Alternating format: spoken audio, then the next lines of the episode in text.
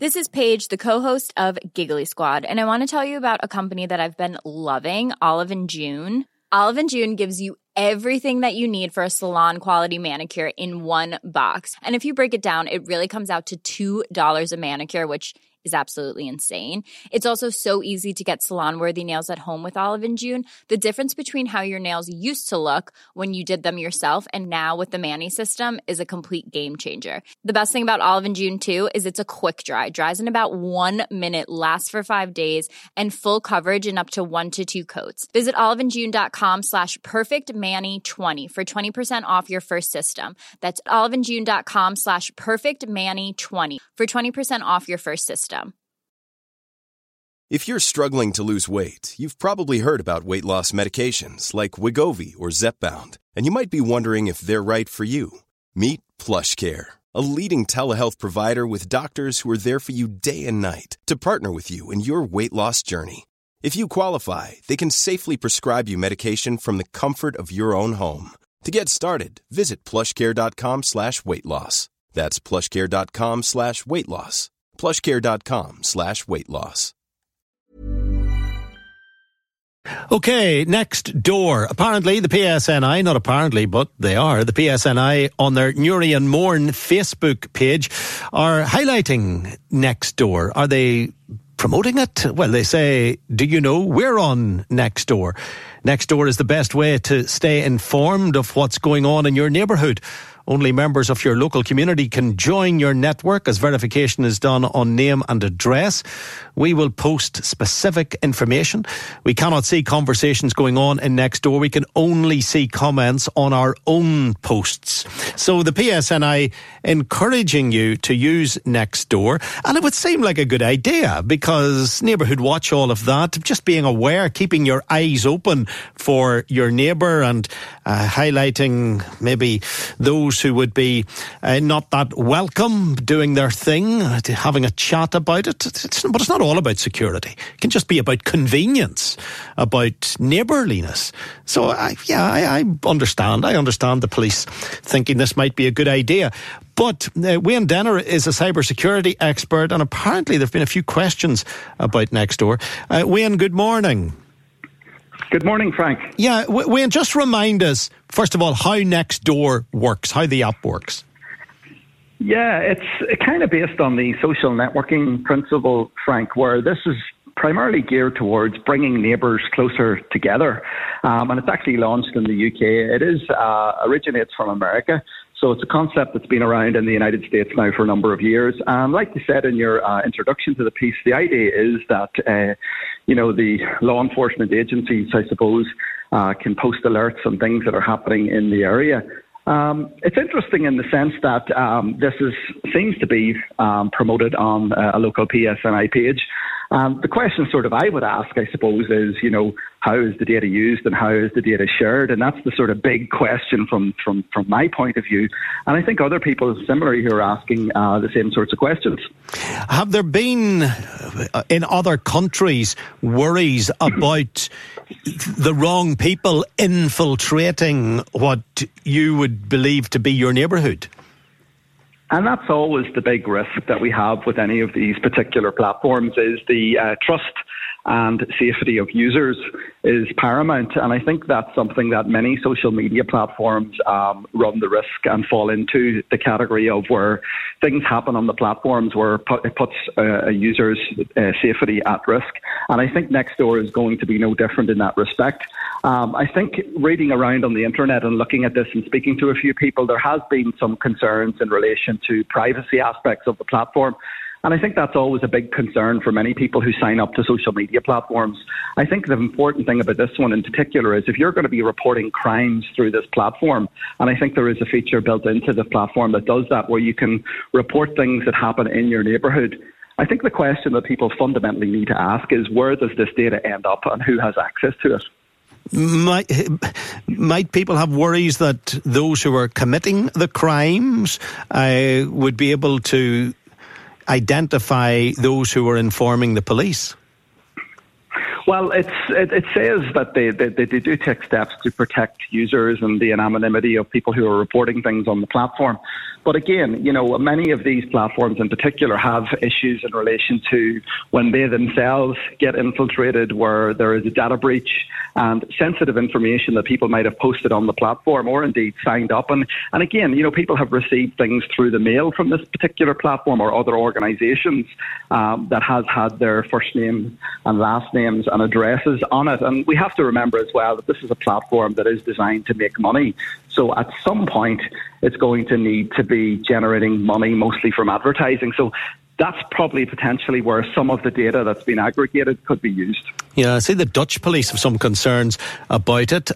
Our police uh, seem to be in favour of it. But you can understand the P S N I encouraging anyone to get involved in a community initiative. Uh, com- community initiatives are, are to be applauded. Uh, absolutely. And again, I think, though, that the the the, the, the, the approach from the P S N I should have been that, you know, here's something to take a look at potentially. But again, I think that comes with its risks in putting anything like that into the public domain, particularly if we don't know the background of the platform. I think that's where we really need to be careful about any information that we give to people to sign up to any platform, that we make sure that we've done our own due diligence ourselves to make sure that the platform is safe and secure. And, there's, and again, I'm not saying that this platform is not safe and secure, but when you read around and you look at all of these types of things and you look at how data in itself is being misused by a barrage of different companies and organizations and platforms, we need to make sure that the end user is clear on what they're signing up to, and in the future then how that data is going to be used, whether it is for marketing purposes in the future. Yeah, the idea is to keep a community safe and to bring communities closer together, as you made a reference to at the, at the beginning, Wayne. It's amazing that now we're in this particular year of twenty twenty, the way we do communicate, even with our neighbours, tends to be via, particularly via WhatsApp, or in WhatsApp groups, and, you know, clubs, groups and organisations are using WhatsApp. We we do far more WhatsApping and some texting than we do speaking. We're, we're becoming an odd bunch, aren't we?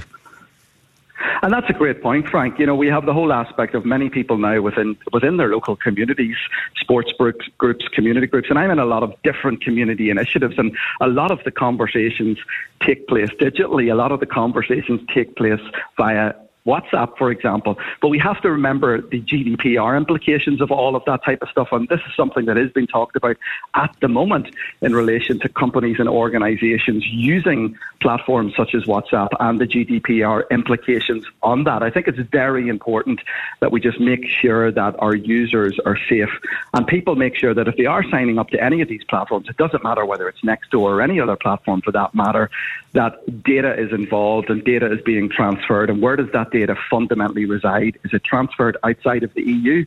Does it stay within the E U? And what happens if the platform itself is compromised?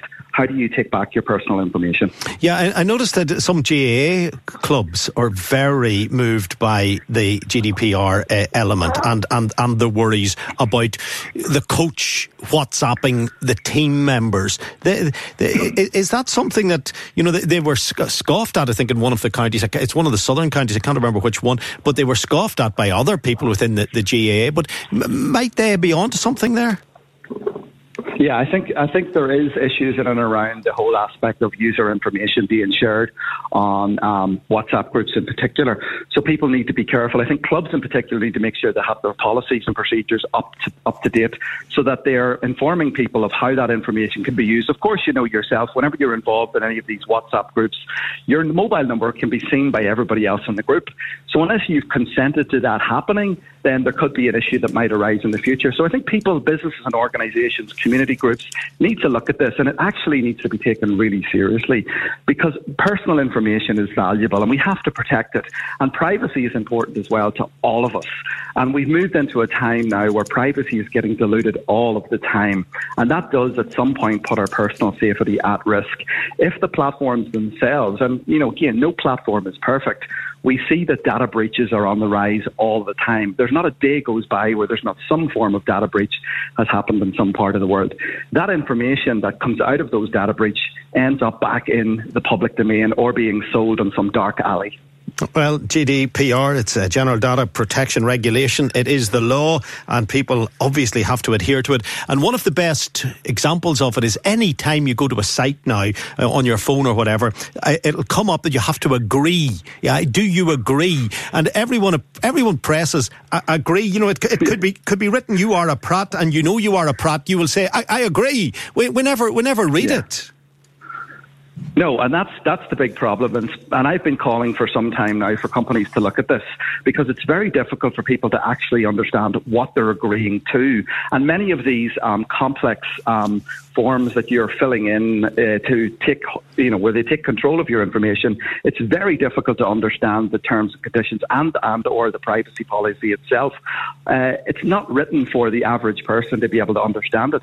Many of these documents are crafted by lawyers uh, using very sophisticated sophisticated legal language, and the end user doesn't actually fundamentally know what it is. If we take that, Frank, and we consider that with children and young people who are signing up to these platforms as well, I mean, no child or young person is going to read seven pages of a privacy policy to get an understanding on how their information is being used. That needs to be looked at, and fundamentally that needs to be condensed into something which is digestible for the every person on the street to be able to understand. Okay, Wayne, uh, thank you. Wayne Denner from wayne denner dot com. Uh, Are you on Nextdoor? Do let us know. What are the benefits of it? Tell us, oh two eight nine oh, three three three, one oh five. And do you worry if you're on WhatsApp as the administrator of a WhatsApp group and you're with a youth club or a sporting organisation or just a, a general team of, of people? Do you have concerns that you could be breaching the rules and regulations as laid down in the law? Uh, oh two eight nine oh, three three three, one oh five, oh seven seven, six six, one oh five, one oh five. This uh, G D P R, General Data Protection Regulation, really mean anything to you on a day-to-day basis? Even on a budget, quality is non-negotiable. That's why Quince is the place to score high-end essentials at fifty to eighty percent less than similar brands. Get your hands on buttery soft cashmere sweaters from just sixty bucks, Italian leather jackets, and so much more. And the best part about Quince, they exclusively partner with factories committed to safe, ethical, and responsible manufacturing. Elevate your style without the elevated price tag with Quince. Go to quince dot com slash upgrade for free shipping and three sixty-five day returns.